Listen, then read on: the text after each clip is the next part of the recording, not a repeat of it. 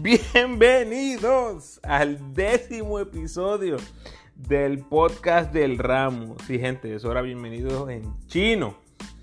Bienvenidos, gente, al sexto y último episodio de la previa del Mundial del 2019 en China. Les había dicho anteriormente que iba a tener un podcast aparte hablando de los tres oponentes, pero decidí fusionarlo con el análisis final. Así que este será el último podcast de la previa. Hoy es agosto 29 del 2019 y en este episodio analizo el equipo jugador por jugador. Hablo de estrategias específicas contra los oponentes, rotaciones, mucha data estadística de los boricuas y finalmente le sumo mi pronóstico del equipo de Puerto Rico. De los episodios 5 al 8 compartí muchísima información valiosa de la historia del equipo nacional en los mundiales desde su debut en el 1959 hasta su más reciente presentación en el 2014. Y en el episodio 9, o sea, en el anterior, hablé acerca de los fogueos y los que esperaba fueran los cortes. Así que te invito, si te quieres dar la vuelta, para que escuches esa información. Si te interesa ser auspiciador del podcast y anunciar tu empresa o producto, me gustaría ayudarte, no importa lo grande o pequeña de tu compañía. Así que por favor, contáctame al email elramoopina@gmail.com. Comunícate conmigo en las redes, Instagram, Facebook y Twitter como El Ramo Opina. Vamos arriba, pues, torro.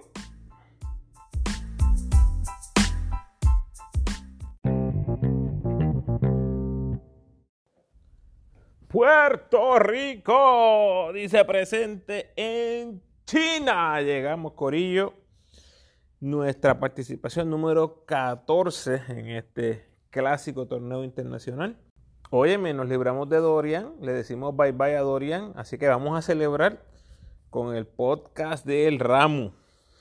Lo más alto que llegamos en el en el Mundial fue cuarto lugar en el 59 y en el 90. Oye, si quieres saber un poquitito más de la historia, por favor, chequeate los podcasts anteriores cuando hablé específicamente de esas primeras ediciones de los mundiales. Te vas a sorprender.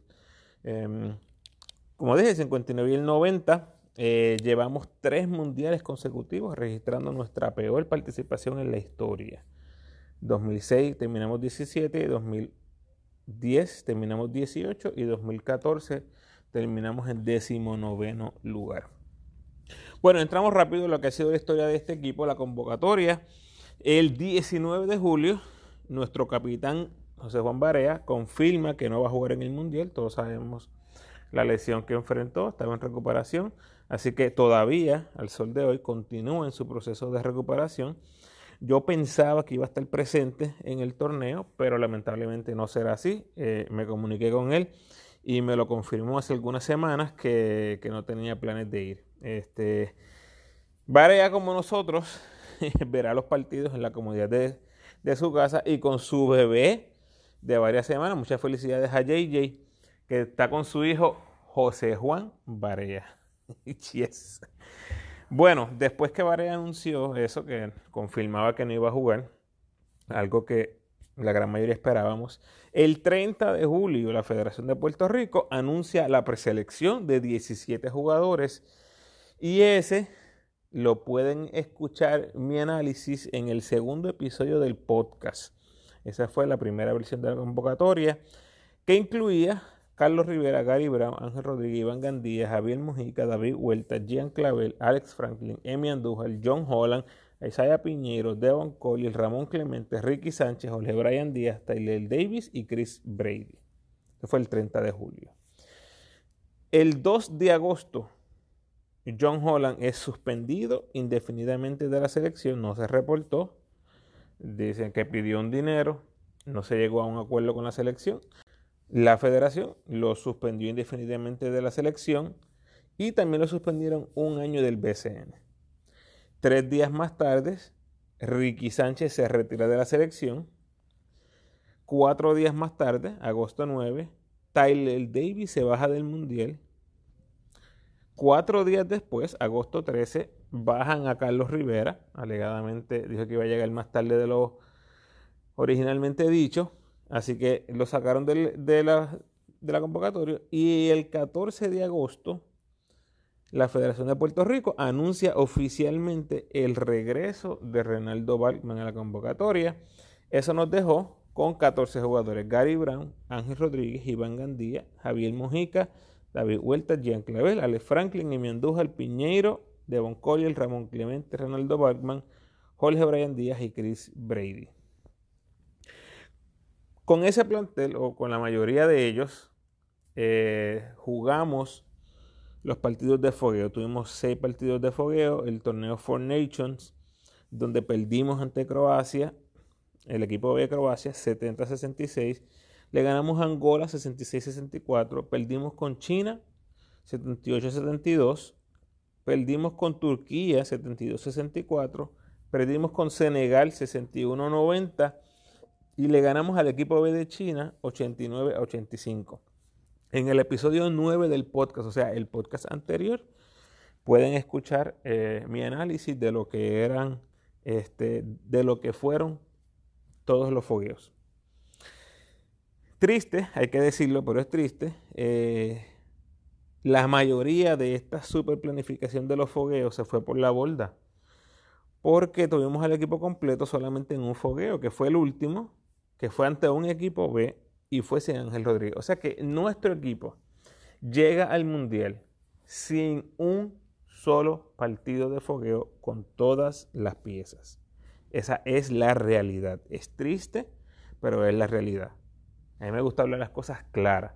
Nuestro plantel completo nunca estuvo en total función durante los fogueos. El 28 de agosto, o sea, ayer, eh, se anuncia la selección final. Los últimos dos cortes fueron Iván Gandía y Emi Andújar. Gandía, como he mencionado anteriormente, no las tuvo todas consigo, ¿verdad? No solo en los fogueos, sino en los panamericanos. Este, tuvo mucho problema eh, lanzando el triple. De eso hablo acerca de los posibles cortes. En ese episodio 9 hablo de eso. Pero obviamente no me sorprende que haya sido un corte. Y Emi Andújar, pues entiendo, también lo, lo expliqué anteriormente, estaba entre Emi y Franklin. Favorecieron a Franklin, un jugador un poco más físico, con más libras puede jugar la 4, puede defender la 4 y nunca hay hombres grandes de más en el equipo. Así que hay, había que, eh, bueno, no había que incluir a Franklin, pero entiendo, entiendo esa decisión de incluir a Franklin. Así que el equipo nacional que nos representará en China es el siguiente. Point guard, Gary Brown, Ángel Rodríguez. Guard, David Huertas y Jean Clavel. Javier Mujica lo tengo como tercer point slash tercer shooting. Hablamos de eso más adelante. Small forward, Isaiah Piñeiro y Alex Franklin. Power forward, Renaldo Bachman, Ramón Clemente. Y el centro, o los centros, Jorge Brian Díaz, Devon Collier y Chris Brady. Las bajas más sensibles para este mundial, obviamente, son José Juan Barea, John Holland y Tyler Davis. Tres jugadores que si hubiesen estado en el equipo, indudablemente iban a estar en el cuadro inicial. No tengo absolutamente ninguna duda de eso. Así que las bajas son realmente significativas. Bueno, vamos a un análisis jugador por jugador. En los armadores vamos a tener por primera vez desde el 2002, todos los armadores serán debutantes en un evento de envergadura. En aquella ocasión, en el 2002, los pointers eran Carlos Arroyo, Richie Dalmau y Cristian Dalmau, que venían Ninguno había estado expuesto ni a Olimpiada ni a Mundial en ese momento. El nivel de competencia más alto que han visto Gary y Ángel han sido las ventanas. Así que tengamos eso en perspectiva. Gary Brown, el primero que voy a mencionar, 26 años, tiene 17 juegos con la selección. Este será su cuarto torneo. Me parece que la ausencia de Barea indudablemente le da una oportunidad increíble para producir, para ponerse los zapatos grandes, zapatos que han sido llenados por jugadores en el pasado como Fico, James Carter, Toñito Colón, Carlos Arroyo, Juan Barea. O sea, esos han sido, esos que les menciono han sido los point guards de Puerto Rico en los mundiales pasados, en los mundiales más recientes. Gente, eso es eh, la crema innata de los guards de Puerto Rico en estos últimos años. Así que son zapatos grandes. Obviamente, me parece que es el armador de mejor calidad que tenemos ahora mismo, más saludable. El hecho de que Ángel Rodríguez tuvo que sentarse en el último partido, creo que eh, habla de eso un poquito. Es el más saludable, es el más consistente ahora mismo. El hecho de que Ángel Rodríguez ¿verdad? tenga ese signo de, signo de pregunta encima le, da muchísimo más valor a Gary. Eh, yo creo que Gary quiere probarse en este nivel mundial, en el escenario mundial creo que es uno de esos jugadores que está buscando por un espacio, por una oportunidad en una liga grande. Y obviamente ese no es, quiero estar claro en esto, ese no es, eh, esa no es la mentalidad de, Gary como tal. Yo dudo mucho que aquí haya gente que estén buscando beneficios personales por encima del bienestar del equipo. Y lo digo porque me parece que lo he visto en los fogueos, me parece que lo he visto durante las ventanas en torneos pasados son jugadores que realmente quieren poner a Puerto Rico en alto, poner a Puerto Rico primero. Eh, pero indudablemente creo que a nivel individual, aunque no lo esté pensando a nivel individual, me parece que como luzca en el torneo eh, le puede abrir puertas. Y especialmente ese juego ante España, como él luzca ante lo que es indudablemente el mejor equipo del grupo, eh, qué tipo de juego propone Gary en ese partido, yo creo que podría abrirles muchas puertas. Algo importante que hay que notar de Gary Brown, de esos 17 juegos que le mencioné con el equipo nacional, 9 juegos ha tenido más de 20 minutos.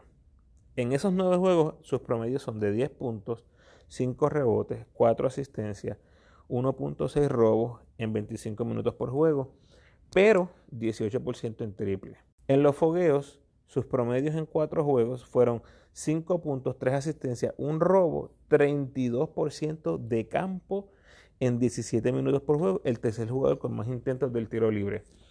Detrás de Piñeiro detrás de, de Collier. Me gusta mucho la agresividad de Gary. Me gusta mucho. Lo que obviamente hemos visto es que por momentos pierde el control.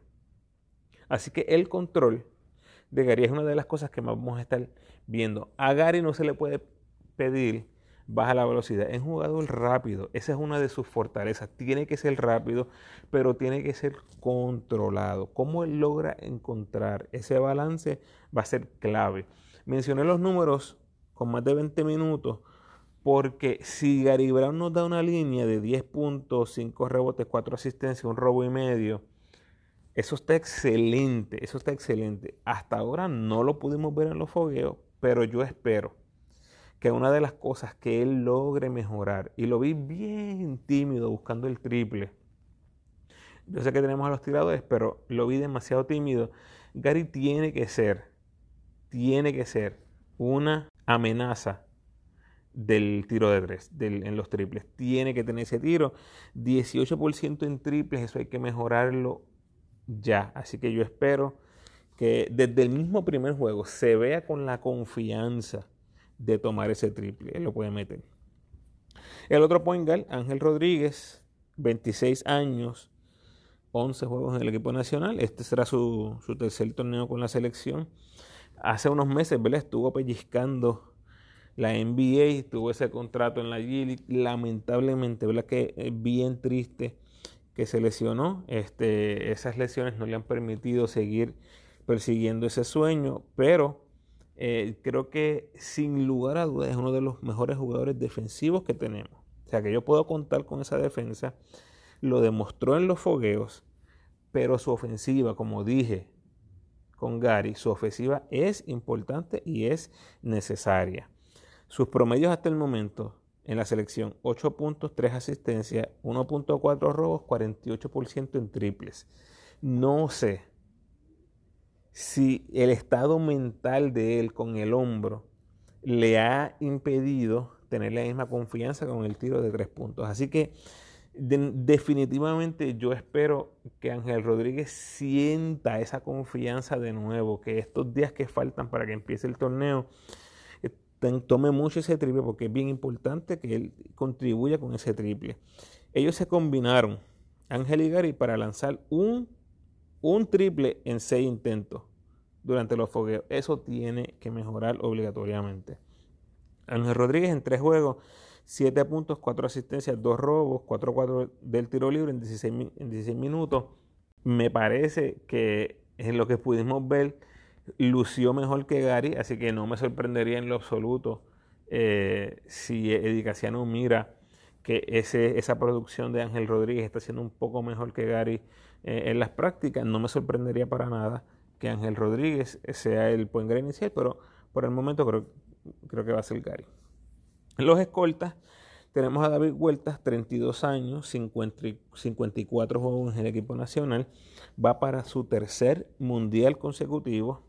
Curioso que en el 2010 entra por accidente, por la salida de Ayuso y, Dalmau, apenas juega, o sea, tuvo solamente un juego donde, donde participó en grande, que por cierto fue su mejor juego en mundiales, que fue ante Costa de Morfil, cuando tenía 23 añitos, 18 puntos, 8 rebotes, 2 asistencias, un robo, un bloqueo en causa perdida.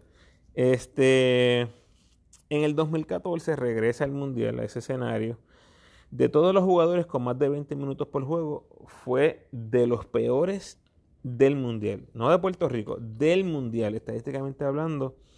Así que yo creo que la motivación que pueda tener David Huerta de lucir mejor, tal vez ahora en un rol más definido, creo que el rol de ahora está mucho más definido. Como mencioné, creo que va a ser el escolta inicialista, así que yo espero que esas experiencias del pasado le sirvan de motivación. Eh, Interesante que podría jugar la 1 de ser necesario, pero no creo que pase. Creo que Mojica va, a ser ese jugador. Sus promedios de por vida en el equipo nacional, 9 puntos, 3 rebotes, 36% en triple, 41% de campo en 20 minutos. Y en los fogueos fue nuestro líder ofensivo con 11 puntos por juego, 3 rebotes, 2 asistencias, 38% en triple. Se ha mantenido bastante consistente ese tiro largo de dar vuelta. Gian Clavel debe ser el sustituto, 25 años de edad, 16 juegos en el equipo nacional. Desde que se integró para la primera ventana del nuevo sistema, no ha perdido ni un solo compromiso con la selección, o sea, su entrega, su compromiso son incuestionables. Recordemos que no fue convocado a los Panamericanos porque ahí se llegó un equipo B, él estaba ya practicando en miras al Mundial. Así que eh, A para Gian Clavel, su compromiso con eh, con la selección, donde su rol está súper claro, es traer ofensiva del banco. Clavel viene de jugar en España, ojalá eso sirva de algo para ese juego con España, vamos a ver qué sucede en ese juego, pero yo creo que no está al 100%. Lamentablemente hemos visto en las redes cómo han estado trabajando en su muñeca izquierda, así que esa, esa espinita, ¿no? ese, ese riesgo de lesión parece estar eh, vivo con, con Jean Clavel. En 33 juegos en, España, promedió 13 puntos, 40% de campo, 36% en triple, en 22 minutos por juego, sin muchas asistencias, ni robos, ni rebotes. Eh, tenía un rol claro y era el día tal, bien parecido al que tiene en el equipo nacional. En el equipo nacional, sus promedios son de 12 puntos, dos triples por juego, 36% en triple. Como les menciono, prácticamente lo mismo que estaba haciendo en España. En los fogueos, en tres juegos, promedió 8 puntos por juego, 29% en triples en 16 minutos. Eh, fue empate con vueltas los más que lanzaron de 3. 29% en triples es pobre, eso tiene que estar más cerca del 40% si Puerto Rico quiere tener algún chance de avanzar o de salir de la primera ronda. El tercer escolta, Javier Mojica, 34 años, cumpleaños el, el 31, así que va a estar debutando en, en, mundiales y va a estar celebrando su cumpleaños al mismo tiempo, 46 juegos en el equipo nacional. Como dije, su primer mundial, después de 10 años en el equipo grande, nunca había tenido la oportunidad de jugar en un torneo de esta magnitud. Me parece que es el torneo perfecto para decirle adiós a la selección, especialmente cuando vemos lo que viene subiendo por ahí en los guards. Creo que es casi un milagro, ¿no? En cierta manera que haya hecho el equipo. Uno de esos que se, que se beneficiaron muchísimo por la salida de José Juan Baré y de John Holland. Cualquiera de esos dos jugadores que hubiesen estado presentes, cualquiera de los dos, era muy, muy improbable que hubiese hecho el equipo. Este va a ser su noveno torneo con la selección. Como mencioné antes, me parece que es el tercer armador y tercer escolta al mismo tiempo. Donde sea que lo necesiten, ahí dirá presente. Si surge alguna lesión en Gary o en Ángel, se convertiría en el point el sustituto. Y de la misma forma, si surge una lesión en Huertas o Clavel, su rol cambiaría drásticamente. No sabría si lo pondrían inicialista. Entiendo que no, entiendo que ese sería Clavel si se lesiona Huerta. Pero eh, está por ahí. Eh, y creo que su actuación en ese último juego contra China fue probablemente lo que le dio ese empuje que necesitaba para hacer el equipo. Eh, a lo largo de su carrera en el equipo nacional, apenas 5 puntos por juego, anotando 35% en triples y 40% de campo. En los fogueos tuvo 8 puntos por juego, con 38% en triples en 13 minutos por juego. Hizo apenas 2 errores en 67 minutos, que eso es muy bien. Cuando comparamos con Huertas, con Clavel, que tuvieron muchísimos más errores que lo que tuvo Mojica. Los aleros, Isaya Piñeiro, 24 años, hace su debut, es el único debutante en el equipo de Puerto Rico. Por segundo mundial consecutivo tenemos un debutante. En el 2014 fue Jorge Brian Díaz. Eh, Piñeiro viene de una destacadísima actuación en la NCAA, acaba de firmar con la NBA y me encanta que Casiano le ha dado muchos minutos en la 3 en el equipo nacional durante los fogueos y así es como yo lo veo. Yo lo veo como un 3 y creo que va a ser el 3 inicialista. Su futuro en la NBA entiendo que será de 3, por lo tanto le beneficia muchísimo al futuro de Piñeiro que esté jugando en Puerto Rico y le estén utilizando como 3. El hecho de que sea un debutante es posible que le dé un poco de nervios a Casiano, así es como lo veo. Quien ha utilizado piezas inexperimentadas muy poco durante su incumbencia como coach. No es algo que hemos visto continuamente, que Casiano le da break a los jóvenes, no ha sucedido. Si Casiano pierde un poco la confianza, entonces creo que vamos a ver a Franklin empezando de small forward. No espero grandes números, no espero grandes proezas de Piñero, pero estoy seguro que jugará fuerte, que nuestro mejor cuadro, sea cual sea, tiene que tener a Piñeiro en esos cinco. Su capacidad de rebotear, su capacidad de, meter el triple, aunque no tuvo mucha suerte en esa área en los fogueos, pero tiene muchísimo talento, muchísimas maneras en las que puede contribuir, contribuir. Así que espero que Piñeiro sea uno de los más que vea minutos. En la NCAA Tuvo promedio de 19 puntos, 9 rebotes, 34% en triple, siendo la primera opción ofensiva del equipo. Y en los fogueos, 7 puntos, 5 rebotes, fue el líder en el equipo con 5 rebotes por juego. Un robo, pero 37% de campo y 17% en triples en 21 minutos. No estuvo, no estuvo el tiro largo ahí, no estuvo su eficiencia en porcentaje de campo, así que esperemos que eso mejore camino al mundial. Alex Franklin es el otro alero, 31 años, tiene 31 juegos en el equipo nacional. Este va a ser su segundo mundial y su octavo torneo con la selección. Todo tiende a indicar que fue el favorecido por encima de Emi. Me parece que por su capacidad de defender 4, como mencioné antes. Las estadísticas de Emi fueron mejores, pero a la hora de pensar en el mundial, me parece que la altura y la capacidad defensiva en la pintura que tiene Franklin fue lo que le dio el, el edge sobre él. En el equipo nacional, sus promedios son de 6 puntos, 3 rebotes, 39% en triple, 48% de campo en 16 minutos. En los fogueos, 4 puntos, 4 rebotes, 36% en triple en 18 minutos. Muy parecido a lo que estamos acostumbrados a ver de Alex Franklin. La nota negativa fueron los errores cometió muchísimo fue segundo en el equipo en errores. Los delanteros tenemos a Rolando Balkman, 35 años, 55 juegos en el equipo nacional. Esas 55 apariciones lo hacen el jugador con más presentaciones en el equipo nacional. Es el más experimentado. Como dije anteriormente, va para su tercer mundial. Junto a Vuelta son los únicos que van a tres mundiales. Todos sabemos lo emocional que es Renaldo. Así que eso nada debe sorprendernos. Aparentemente, ¿verdad? Se han hecho las paces con, con Edicaciano, con la selección, Pero vimos, vimos momentos en los que Renaldo quería estallar en ese juego ante China.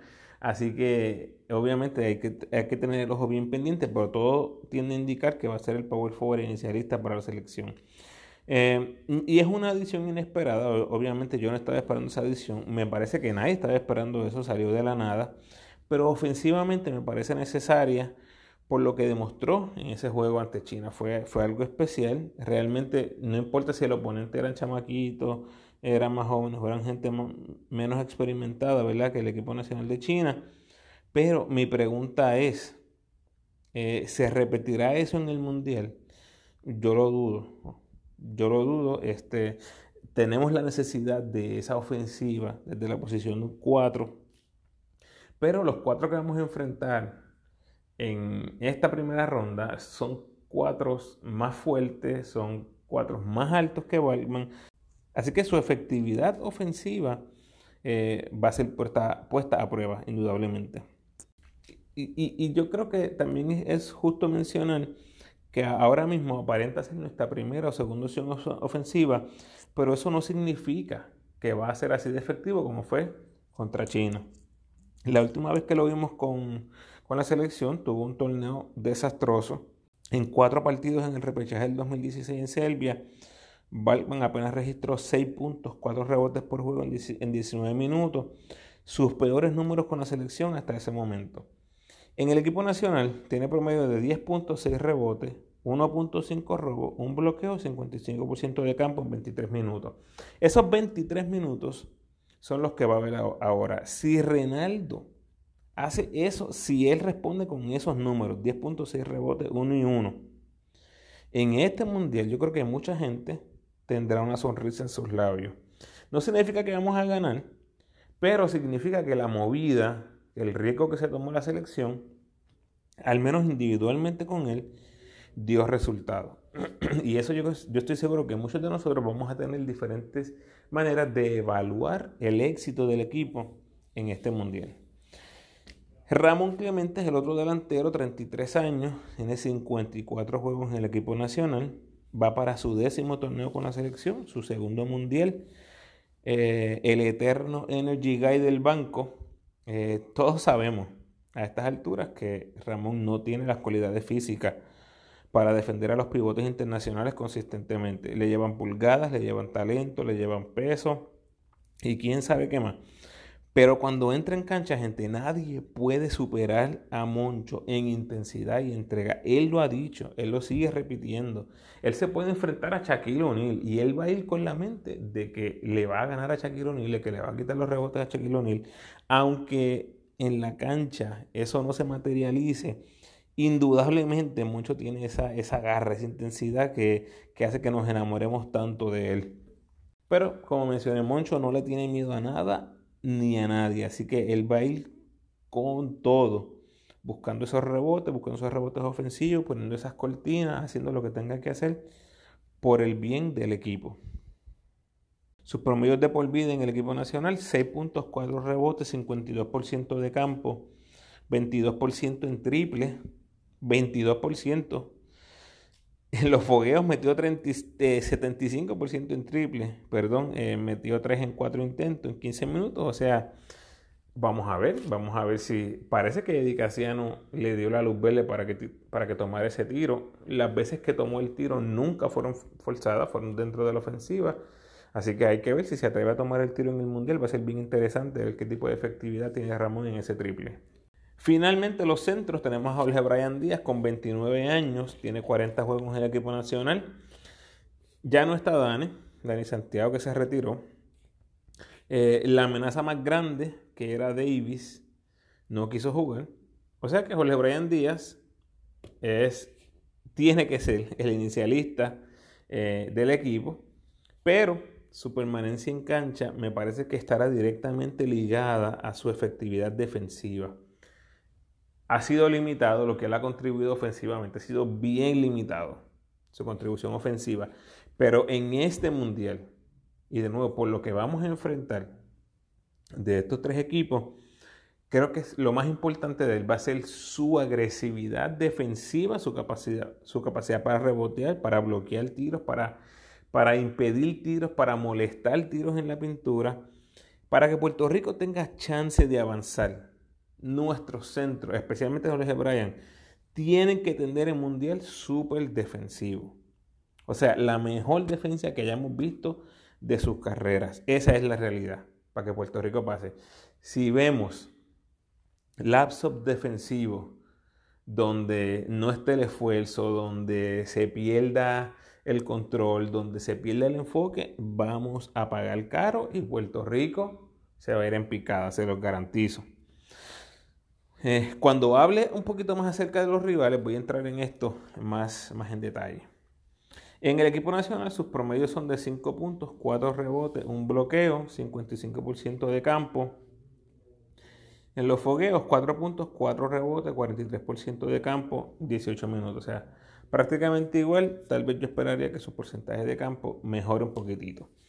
Tengo a Devon Collier como centro, haciéndole vaca bajo el Bryan. La entrada de, Renaldo indudablemente cambió los roles que yo veía en el equipo. Así que Devon Collier es ahora el centro sustituto, que por cierto, me parece que es uno de los hombres grandes que más va a haber acción.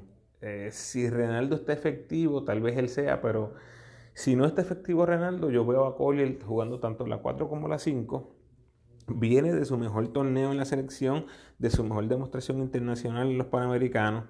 Viene de ser el mejor jugador durante los fogueos. Así que la confianza tiene que estar por las nubes. Yo lo veo jugando cerca de 20 minutos por juego. Como dije, ya sea en la 4 o en la 5. Ha sido nuestro mejor hombre grande este verano. Así que estoy seguro que lo vamos a ver muchísimo en, cancha. En los Panamericanos sus promedios 15 puntos, 7 rebotes, 2 asistencias, 1.6 robos, 60% de campo. En 27 minutos, en los fogueos 9 puntos, 4 rebotes, 2 robos, 59% de campo en 20 minutos. Líder de eficiencia, o sea, ¿qué no hizo Collier? ¿Qué no ha hecho Collier este verano? Ah, lo ha hecho todo, todo, lo que le han pedido, lo ha hecho y lo ha hecho con excelencia. Eh, aplauso grande a Collier. No importa el resultado de Puerto Rico, esperamos ver en Collier una figura consistente en la pintura. Y finalmente el jugador Chris Brady, de 23 años, tiene 5 juegos de experiencia en los Panamericanos del 2019. Comenzó como centro titular, pero luego perdió esa, esa posición ante Collier, que lo movieron a centro. Estoy bien contento. Era uno de los jugadores que quería que se incluyera por la experiencia, además por la necesidad que hemos tenido de hombres grandes recientemente. Y el hecho de que no vio ni un segundo de acción en el juego final ante China, me dice que estaba sembrado en el equipo. Yo entiendo que ya la dirección sabía que lo iban a tener en el equipo y realmente había una necesidad de ver otros jugadores que estaban compitiendo. Ahora, aunque hizo el equipo, lo cierto es que ha tenido muchos problemas anotando el balón y la defensa no ha sido nada de efectiva. Brady lanzó 42% de campo en los Panamericanos, 36% de campo en los fogueos. Y eso es deplorable para un jugador de su estatura. Eso es simplemente raquítico. Además de eso, solamente dio un tapón en 62 minutos en los fogueos, lo que nos dice que no es un jugador que busca mucho dar tapones. Así que lo más importante que yo creo que tal vez pueda aportar son esas cinco faltas personales ante Mechri, ante Gasol y ante Haddadi. Bueno, en general, me parece que este debe ser el último torneo en la selección para Mojica, Vuelta, Franklin, Moncho y Balkman. En otras palabras, para todos esos jugadores que están sobre 30 años de edad. Yo creo que ya hay suficiente personal que está subiendo.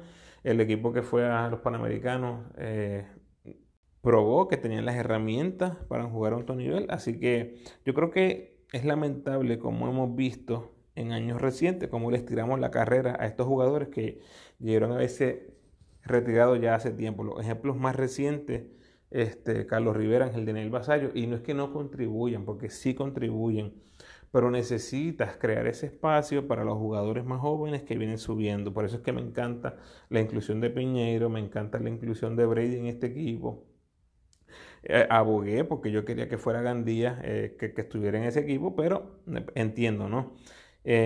Me parece que hay talento disponible, así que espero que esta generación nueva de Gary, de Ángel, de Clavel, de Piñeiro, que se mantengan y den de qué hablar en el futuro. Y después vamos a hablar de los chamacos que, que se deben ir incorporando poco a poco. Bueno, hablemos del cuadro inicial y del banco.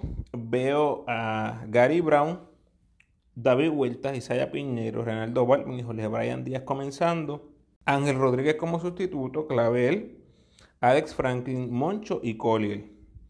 Brady y Mojica me parece que van a ser el jugador 11 y 12, pero el valor de Brady lo veo más claro que el de Mojica. O sea que entiendo que Mojica va a ser el jugador 12. Brady, ese jugador 11 que esporádicamente se le den 4, 5, 6 minutos para defender a los centros, como acabo de mencionar anteriormente.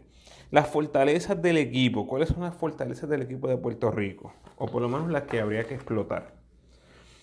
La velocidad de Gary y de Ángel Rodríguez. Son point guards veloces. Son point guards rápidos. Pero, pero, su efectividad en el rompimiento rápido disminuye cuando van mucho a buscar el rebote. Eso lo que hace es que limita nuestras oportunidades de fast break. Me encantaría ver a Gary y Ángel tratando de correr un poquito más adelante. Me encantaría que tratáramos, que tratáramos de explorar esa, esa, oportunidad de tomar el rebote e inmediatamente buscar el pase largo, tratando de crear ofensiva instantánea del rebote defensivo, que es difícil hacerlo, pero repito, tenemos la herramienta. Otra fortaleza que veo es la defensa de Gary y Ángel, la defensa colectiva, pero la presión que pueden poner Gary y Ángel en los armadores contrarios es, es especial realmente y es de un alto nivel. Ahora, ¿qué es lo que hemos visto en los fogueos? Una vez pasa una cortina o dos cortinas, ya no vemos la misma intensidad defensiva, ni vemos eh, la misma velocidad, tal vez. Así que yo esperaría, yo esperaría que en el Mundial, y eso lo vamos a ver inmediatamente en el primer juego, esa capacidad ellos la tienen.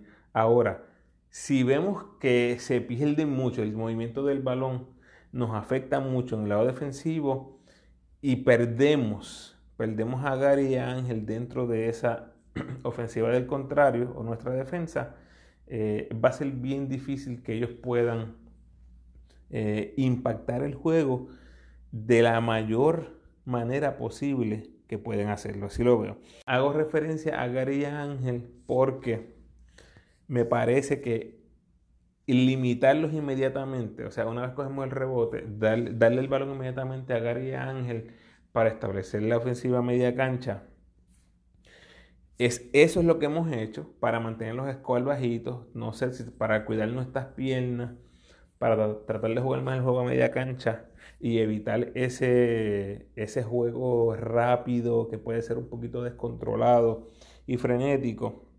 Pero tiene que haber un balance, tiene que haber un balance y es lo que, es lo que espero ver, en mi esperanza, que vea. Con Casiano tenemos récord de 21 y 8. En las 21 victorias, nuestros promedios han sido de 19 asistencias y 12 errores. En las 8 derrotas, nuestros promedios han sido 14 asistencias, 14 errores.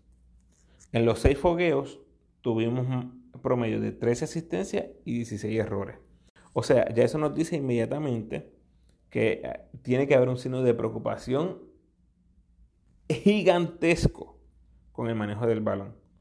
Las 8 derrotas, 14 asistencias, 14 errores. O sea, fue claro, fue claro que cuando cometemos muchos errores es bien improbable la victoria.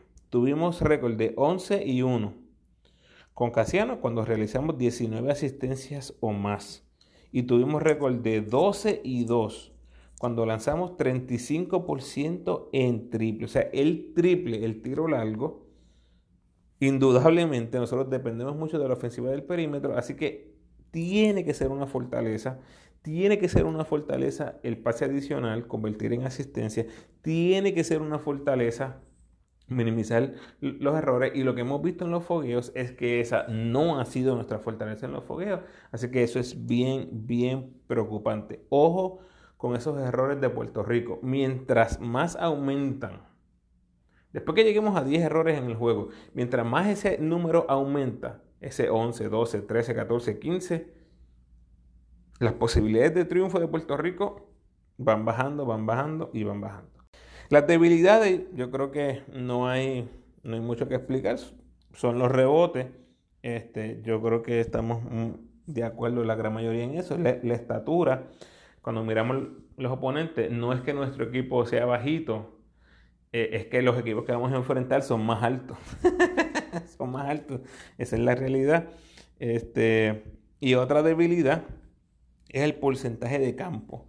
Nuestra dependencia en jugadores del perímetro hace que nuestro porcentaje de campo colectivo baje dramáticamente. Escuche esto. De quienes dependemos nosotros ofensivamente, mayormente. David Huerta, 41% de campo en su carrera. Todos estos números que había mencionado ahora son en su carrera. Gary Brown, 41% de campo. Jean Clavel, 40% de campo. Ángel Rodríguez, 40% de campo. Javier Mojica, 40% de campo todos, todos nuestros jugadores del perímetro, todos, de por vida su carrera, 40 o 41% de campo. Piñeiro, que es el 3 regular, o que yo lo proyecto como el 3 regular, 37% en los fogueos. Eso es súper, súper preocupante. Tenemos que meter la bola. Bueno, vamos a pronóstico. Esto lo voy a dividir en diferentes partes porque quiero que eh, lo veamos de diferentes maneras. La pregunta grande es, ¿saldremos del grupo? Yo creo que sí. Yo creo que sí, vamos a salir del grupo. Y, quiero ser, como siempre, lo más objetivo posible. La debilidad en la pintura es alarmante, pero, pero, tenemos los recursos. Yo creo que tenemos el recurso en Jorge Bryan, en Brady, en Collier, tenemos el recurso para dar batalla, para dar batalla. Así que no va a ser por falta de, estatura, ¿sí? Tenemos los hombres grandes, pero no tienen el físico tan desarrollado o tan fuerte como los jugadores que vamos a enfrentar. Esa es la realidad. En cuanto a total, ¿a dónde puede llegar este equipo? Yo creo que nadie en Puerto Rico está esperando una medalla, absolutamente nadie, cero. Yo creo que nadie en Puerto Rico está esperando ni siquiera terminar el top 8. Sabemos que si, sobrevivimos ese grupo donde estamos, lo que nos espera en la ronda de 16 es nasty. Así que viendo lo que ha sucedido en los fogueos, hay que ser realista. Eh, no puede haber mucho optimismo basándonos en los fogueos. Solamente ganamos un juego ante un equipo del Mundial que fue ante Angola por dos puntos. ¿Ok? Solamente una victoria, que fue la victoria contra Angola, y nunca tuvimos el equipo completo. O sea, hay equipos aquí que han tenido 13 partidos de preparación, 10 juegos de preparación, 8 con su elenco completo. Nadie me puede decir a mí entonces nadie que nuestra preparación, nuestro itinerario de fogueo ha sido excelente. Nadie. No fue. No fue excelente. No fue.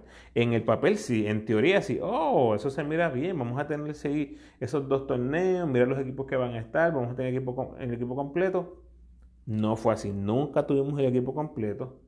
Por X o Y razón. Pueden ser razones válidas Pueden serlo. Pero esa es la realidad. La realidad es que fue un fracaso el tiempo de preparación. Lo que hagamos es por lo que los muchachos logren hacer ahora con la inclusión de Ronaldo Balman y cómo se logren compenetrar camino al mundial. Esa es la realidad. Vamos a ver los equipos, vamos a ver los oponentes. Estamos en el grupo C, España, Irán y Túnez. Puerto Rico juega el 31 de agosto contra Irán en la madrugada, el 2 de septiembre contra España y el 4 de septiembre contra Túnez. En Guangzhou, que está al norte de Hong Kong, la ciudad más conocida mundialmente en esa área. Bueno, el primero es Irán. Tuvo récord de 8 y 4 en los calificatorios. Le ganaron dos veces a Filipinas, le ganaron a Australia. Es el número 27 en el ranking, viene de Asia. Su estatura promedio 6'7, su edad promedio 28 años. Puerto Rico contra Irán. Este va a ser nuestro primer enfrentamiento en la historia. En la historia. Ahora un poquito de la historia reciente de Irán. En las Olimpiadas del 2008 terminaron 11 de 12 equipos con marca de 0 y 5. En el Mundial del 2010 terminaron 19 de 24 equipos con récord de 1 y 4. Puerto Rico casualmente tuvo récord de 1 y 4 también y terminó en la posición 18. Puerto Rico 18, Irán 19. En el Mundial del 2014, Irán terminó 20 de 24 con récord de 1 y 4. Puerto Rico terminó con récord de 1 y 4, también en la posición 19. Puerto Rico 19, Irán 20. Así que en los últimos torneos de envergadura, Irán tiene récord de 2 y 13 en esos últimos tres torneos y Puerto Rico tiene marca de 4 y 11. Así que estos equipos llegan prácticamente con idéntica marca. ¿Cuál es la gran diferencia? El caballete con experiencia en una Olimpiada, dos mundiales, cinco temporadas en la NBA, Ahmed Haddadi dirá presente. Nosotros no tenemos a Barea, que era nuestro referente en esta historia, eh, historia reciente de Puerto Rico. Tampoco tenemos a Holland, que fue un jugador NBA. Tampoco tenemos a Davis, que también tuvo su cafecito en la NBA. O sea, eh, no es lo mismo. Llegamos con más o menos el mismo récord, pero no es lo mismo. Irán tiene cuatro jugadores por encima de 6 y 8. Puerto Rico tiene a Brady y a Jorge Bryan. Su camino al Mundial le ganaron a Jordania 82 a 70, le ganaron a Rusia 91 a 84, perdieron con Grecia 69 a 82, le ganaron a Hungría 90 a 82 y perdieron con Grecia holgadamente 58 a 88. Su mejor jugador, como dije, Ahmed Haddadi, 13 eh, puntos, 10 rebotes, 2 asistencias, un robo, un bloqueo en 24 minutos en, la fase clasificatoria. Fue su líder en eficiencia con 17.4. No tiene tiro largo y es pobre del tiro libre, apenas 58% del tiro libre. Me, me, causa un poquitito de interés o curiosidad saber por qué se jugó tan poco, 24 minutos por juego. No sé si sea por esta o por problemas de falta. Pero indudablemente es algo que hay que explorar. Eh, no, van a contar con Casemi, uno de sus mejores jugadores en las clasificatorias. Esas son muy buenas noticias para Puerto Rico. Él era el, el power forward inicialista del equipo. Él era el líder en porcentaje de campo, segundo en robo, segundo en rebote y tremendo reboteador ofensivo con casi tres rebotes ofensivos por juego buenas noticias para Puerto Rico, él no va a estar presente. Ahora, tienen otras piezas clave que van a ser eh, Mohammad Samad Kabarami. 14 es el small forward, 14 puntos, 5 rebotes, 6 asistencias. Lanzó 4 triples por juego con 25% de efectividad. Más en esto, eh, un poquito más adelante. Tienen a Jack Charlie, un churingal, 15 puntos por juego, líder en el equipo. 5 eh, rebotes, 2 asistencias, un robo. También, como mencioné antes, con Nika Barrami, Jack Charlie tira 5.4 triples por juego con 30% de efectividad. 1.6 triples eh, lo hacen el líder en el equipo. Tienen a un centro de apellido Mirzai, 8.6 rebotes, 3 ofensivos, 17 minutos. Cuando no estaba Haddadi, este fue el jugador eh, que daba la presencia en la pintura. Eh, un jugador bien ancho que, desplaza muchísimo en la pintura. Eh, va a ser un jugador que definitivamente nos va a dar problemas en la pintura. Tienen a Mashayeki, Eh, Poingal, 11 puntos, 4 rebotes, 2 asistencias y 2 robos. Y tienen a Yamshiri, eh, shooting guard, slash small forward, 12 puntos, 3 asistencias, 1 robo. Otro de los tiradores de volumen, 6.1 triples por juego. Apenas anota 26% eh, de esos triples. ¿Qué pasa con este equipo? 44 rebotes por juego durante los clasificatorios. 15 rebotes ofensivos por juego. Son bien pobres en el triple. Les mencioné esos jugadores, Kabarami, Jack Charlie y Jamshidi, porque lanzan un volumen altísimo de tiros de tres para unos jugadores que son tan poco efectivos en el triple. Esas son buenas noticias. Son muy pobres en el triple, apenas 27% de efectividad en el triple, lo que me podría decir a mí es algo que tal vez le demos al inicio del partido, tratando de contener la presencia de Haddad en la pintura, otros referentes en la pintura, y tal vez comencemos ese, ese partido dando especial atención a la pintura y cediendo el tiro de tres un poco. Vamos a estar bien pendientes a eso, a qué estrategia utilizamos. Son pobres del tiro libre, especialmente Haddadi. Haddadi por ejemplo, les dije que es un jugador que no es muy certero del tiro libre. Cualquier cosa que aparente ser un canasto fácil para Haddadi tiene que ser golpeado con una falta personal. No se le pueden dar guira, no se le pueden dar donqueos por nada, bajo ninguna circunstancia. Tenemos cinco faltas de Jorge Bryan, 5 de Collier, 5 de Brady. No puede haber un canasto fácil en esa pintura. No puede existir un canasto fácil. La ofensiva es pobre, pero la defensa de ellos es de primero. O sea, ya les mencioné, son pobres en el triple. 16 asistencias por juego, 13 errores. No controlan tan bien el balón. Así que ¿Cómo nosotros vamos a poder contrarrestar a Haddadi?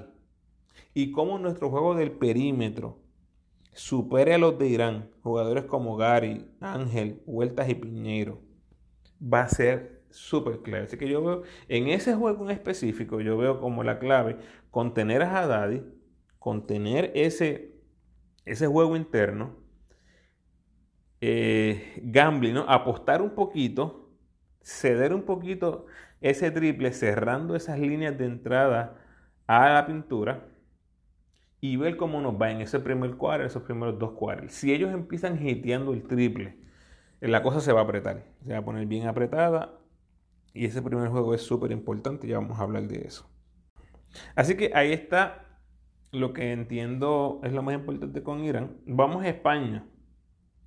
España Tuvo récord de 10 y 2 en los clasificatorios. Las dos derrotas fueron en Ucrania y en Turquía. Número 2 en el ranking mundial. Mejor equipo de Europa. Eh, estatura promedio 6'7, edad promedio 30 años. Nos hemos enfrentado dos veces en mundiales. Perdimos en el 74 y ganamos en el 2002.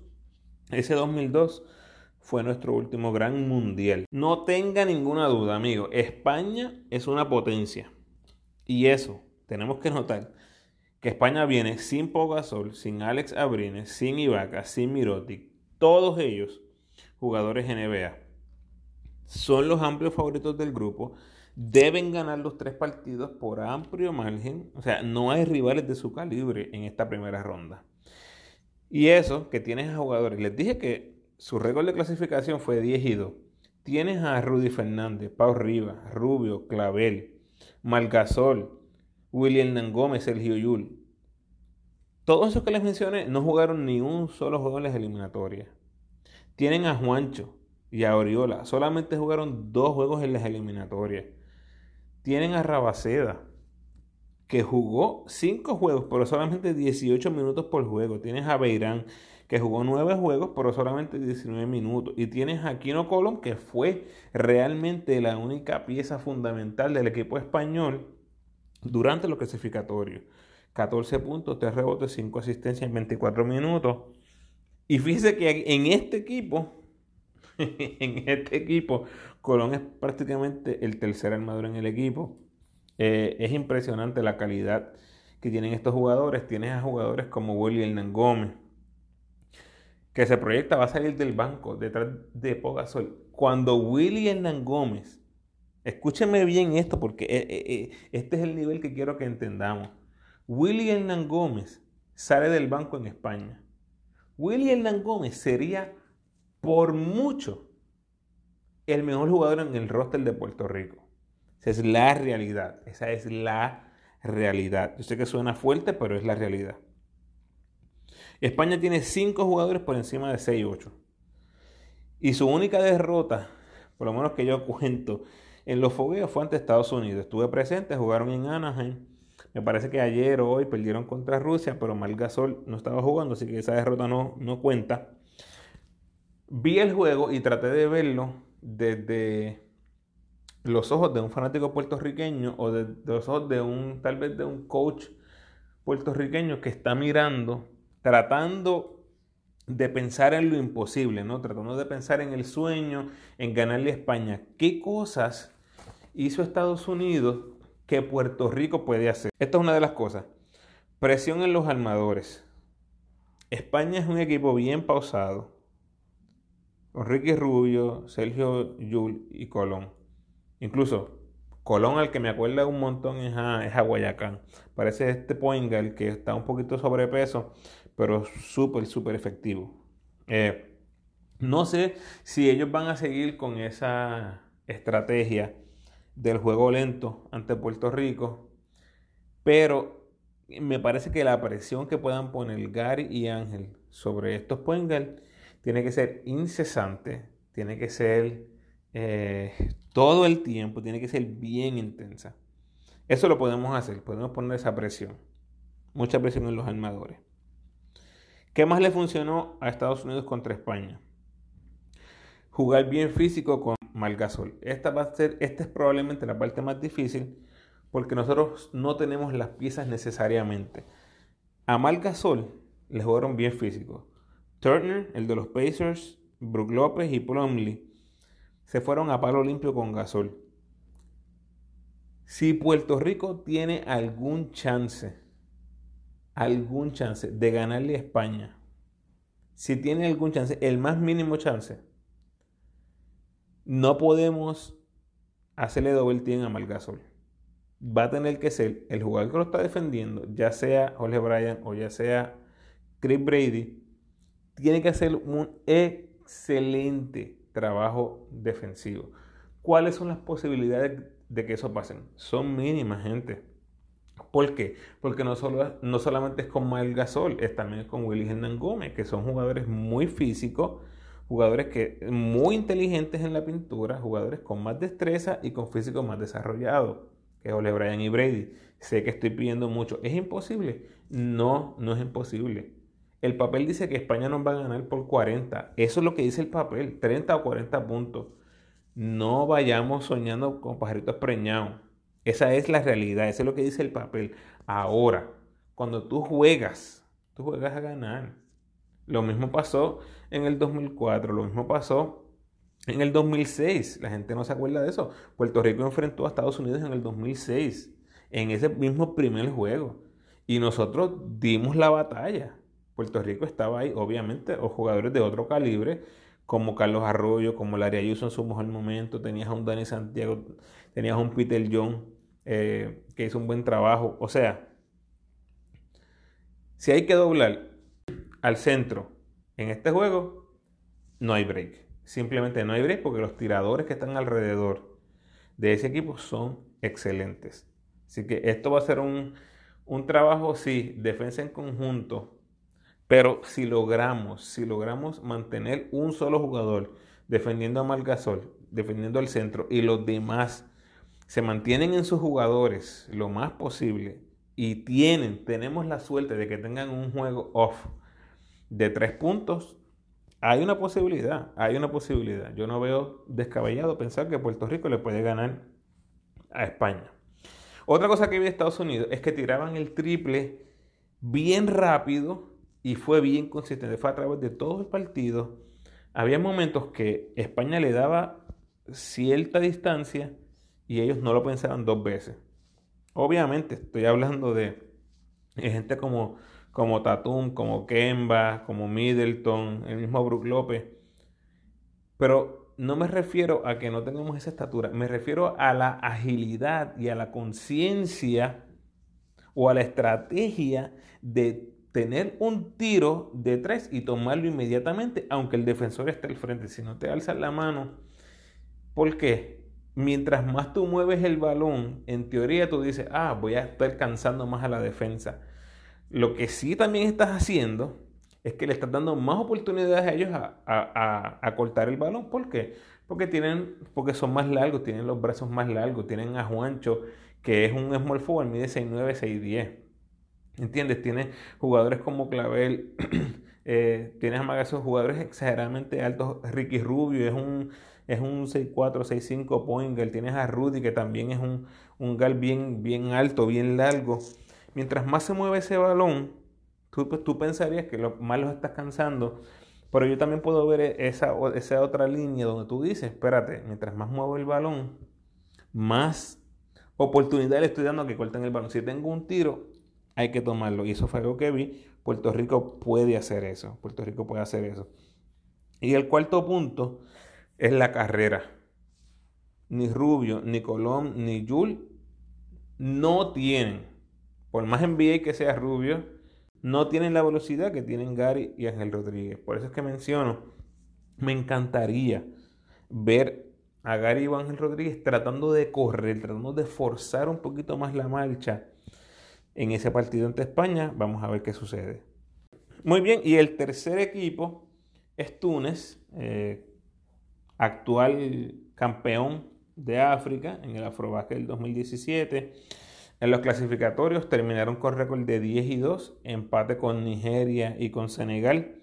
Eh, sus únicas dos derrotas en los clasificatorios fueron en Angola y en Egipto y tienen en los bolsillos una victoria por 20 a Angola, que ha sido ese referente africano por muchísimos años. Estatura promedio 6'6, edad promedio 32 años. Ese juego del 4 de, septiembre va a ser el primer enfrentamiento en la historia entre Puerto Rico y Túnez. Unas notas históricas. En el Mundial del 2010, Túnez terminó 24 de 24 equipos con 0 y 5. En las Olimpiadas del 2012, terminaron 11 de 12 equipos con récord de 0 y 5. Así que en sus últimas dos presentaciones de internacionales de envergadura tienen récord de 0 y 10. El centro Sala Mechri es su hombre grande, su hombre dominante en la pintura. Tiene un mundial, una olimpiada, además de cuatro temporadas en la NBA. Eh, compañero de equipo de José Juan Barea. Así que eso se supone que eran buenas noticias para nuestro grupo. Pensábamos que ahí iba a estar Varea dando insights para cómo defenderlo.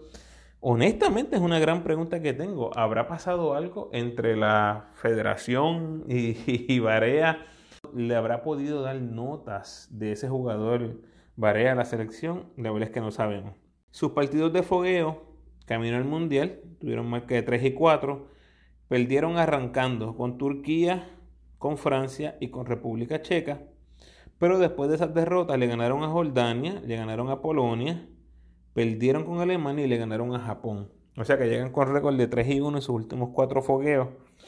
Eh, de nuevo, un equipo que hay que estar eh, bien, bien pendiente. ¿Cuáles son las piezas clave? Pues tienes a Michael Roll, shooting de 6'5, 32 años, en apenas 3 juegos en los clasificatorios. Eh, 10 puntos, 4 rebotes, 5 asistencias, 2 robos. Es uno de estos jugadores eh, que naturalizan o, nativizan para jugar con, la selección. Eh, tienes a Mechri, centro de 7-1, 33 años, 9 puntos, 10 rebotes, 3 bloqueos. Tienes a Macram Ben Romdane, power forward de 6-8, 30 años, 12 puntos, 6 rebotes, 3 asistencias, 2 robos. Tienes a Omar Abada, con 26 años, el Poingal de 6-2, 12 puntos, 4 asistencias y 2 robos. Y tienes a Murat El Mabruk, Churingal de 32 años, 6-1, 9 puntos, dos asistencias, dos triples, 41% en 26, minutos. Estos últimos tres jugadores, Rondame, Obada y Mabruk, fueron eh, esas tres piezas importantes que continuamente estaban jugando en los clasificatorios. Jugaron los 12 juegos, así que tienen mucho, tienen mucho millaje, ¿no? Al menos este, recientemente este, estas piezas claves que les mencioné, que son los cinco jugadores que tal vez vean más minutos, todos están en el pick en sus carreras, entre, entre de 30 a 33 años los más mayores, y tienes a Abada con 26 años. Como equipo, 38 rebotes por juego, 10 ofensivos, 34% en triple, 58% del tiro libre, 19 asistencias, 3 errores, 11 robos, 78 puntos por juego. Comparable con Puerto Rico, Puerto Rico en los clasificatorios 33 rebotes por juego, 33% en triple, 17 asistencias, 13 errores, 81 puntos por juego. Bueno, habiendo visto los tres equipos, volvemos al pronóstico. Ese primer partido es vital. Es vital. Más aún cuando este torneo es tan corto. En mundiales anteriores tenías muchos intentos al bate. O sea, en el, el 2006 teníamos 5 juegos en primera ronda. En el 2010, 5 juegos. En el 2014, 5 juegos. Ahora solamente tienes 3 turnos al bate. O sea, tienes, tienes que producir de inmediato. En el formato anterior, tal vez podías tener el, ah, primer juego, pues este, las maripositas y el nerviosismo y bla, bla, bla. Ahora tienes que salir inmediatamente y mostrar tu mejor carta de presentación. Eso es así. Quisiera apostar a que Puerto Rico tendrá un buen juego en el torneo y que ese será ante Irán. Si apuesto a que ese juego bueno es ese de Irán, significa que vamos a ir a tirar todo lo que tengamos en ese partido final ante Túnez. Ahora, si arrancamos perdiendo, la cuesta automáticamente se empina astronómicamente y entonces dependeríamos de otros resultados para avanzar por, por goal ¿Por qué? Porque estoy asumiendo que España, que es el claro favorito, nos va a dominar. De nuevo, eso es lo que dice el papel. Esos dos equipos van a estar 100% enfocados en Puerto Rico. 100%. Y si primero si, perdemos el primero, ya vamos a ir alicaídos ante España y para el tercer juego ya vamos a estar dependiendo de otros resultados para avanzar. Ese es el peor escenario. Eso es lo que queremos evitar. Por eso es que es tan importante el primer juego. Así que, aunque parezca imposible, contra todos los pronósticos, quiero apostar a Puerto Rico. Quiero apostar a Puerto Rico y aunque sea aunque sea raspando, pasamos a la ronda de, 16. Pero, o sea, a lo que me refiero, aunque sea con, triple empate y polgorables, pasará a 16. Pero quiero dejar claro que si perdemos el primero, las posibilidades de perder los otros dos juegos son altísimas. Una vez caes derrotado, en un juego que sabes que es tan importante. Se afecta la psiquis del jugador, se afecta el ánimo, el mood, el esfuerzo cambia. Todas esas intangibles que no hemos tenido en los pasados tres mundiales vuelven a resurgir si perdemos ese primer juego. Así que ojo con ese primer juego. Es súper vital arrancar ganando súper vital. No puedo enfatizarlo más, súper vital. Si perdemos, es bien, bien, bien probable que vamos a perder los otros dos juegos. Bien probable.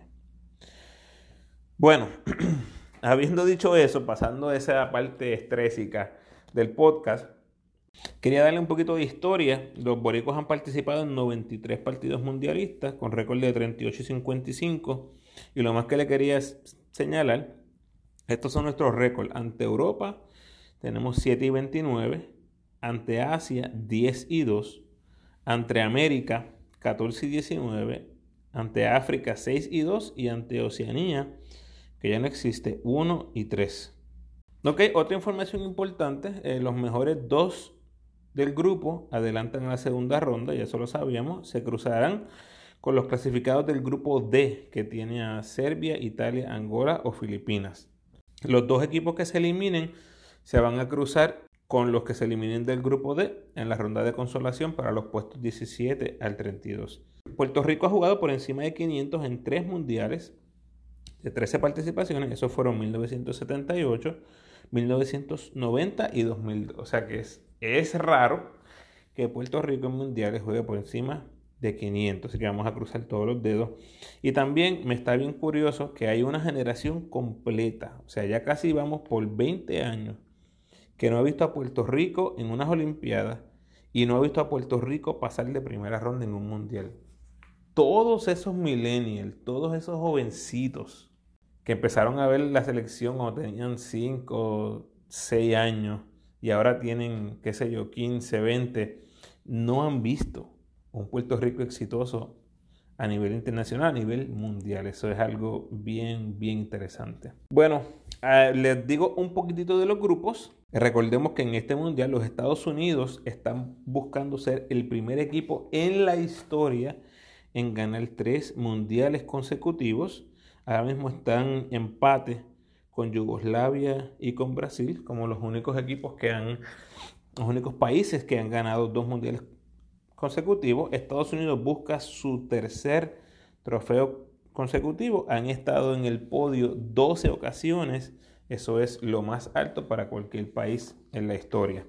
Les digo rapidito mis pronósticos. Una vista por encimita de los grupos. En el grupo A, China, Venezuela, Polonia, Costa de Marfil. Me voy con China y Venezuela. En el grupo B, Rusia, Argentina, Corea, Nigeria. Me voy con Argentina y con Nigeria. En el grupo C, España, Irán, Puerto Rico, Túnez.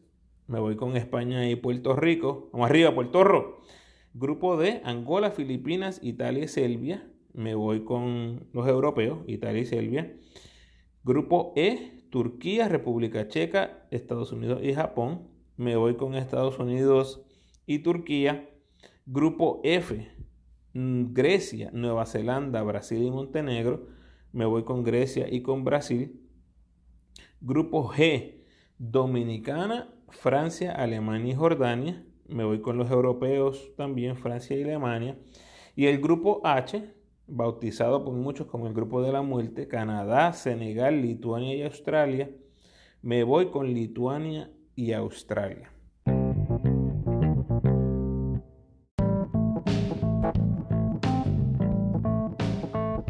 Gracias por sintonizar, Corillo. Por favor, déjame tus comentarios en el post de este podcast, ya sea en Facebook, Instagram o Twitter.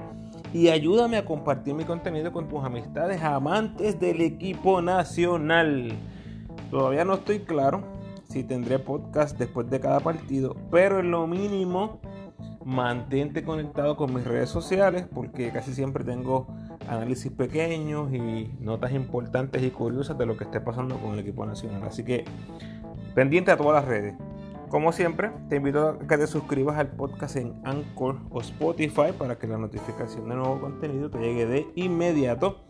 Y de nuevo te hago el recordatorio que si deseas anunciar tu empresa o producto en mi podcast, por favor, comunícate conmigo a elramoopina.gmail.com. Y obviamente te invito a que me sigas en tu red social favorita como El Ramo Opina en Facebook, Twitter o Instagram.